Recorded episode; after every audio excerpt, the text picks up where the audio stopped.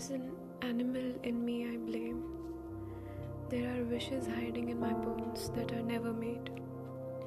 Losing touch is something I believe in. And though I say it, let me tell you, I'm never prepared to see what time holds.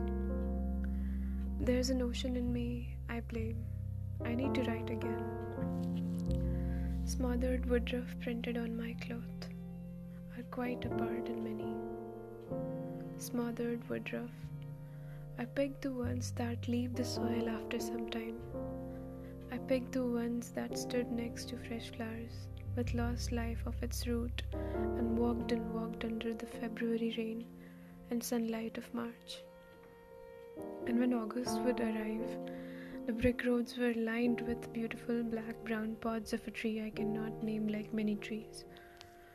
Some days I feel that this place gave me a life I didn't know I wanted.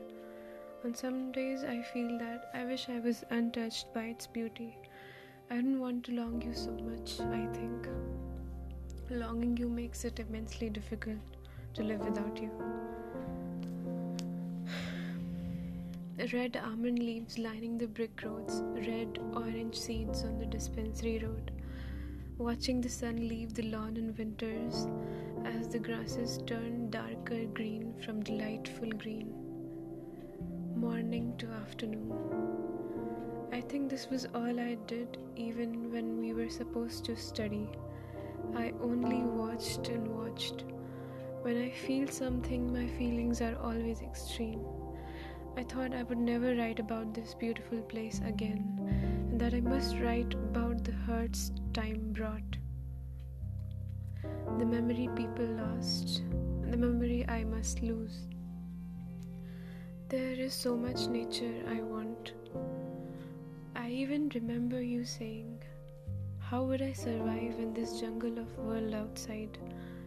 Houses next to houses, no trees in sight. And there is this time when I should not look back. It is coming in oceans. I hold this ocean and it becomes in me an animal. The good, bad animal.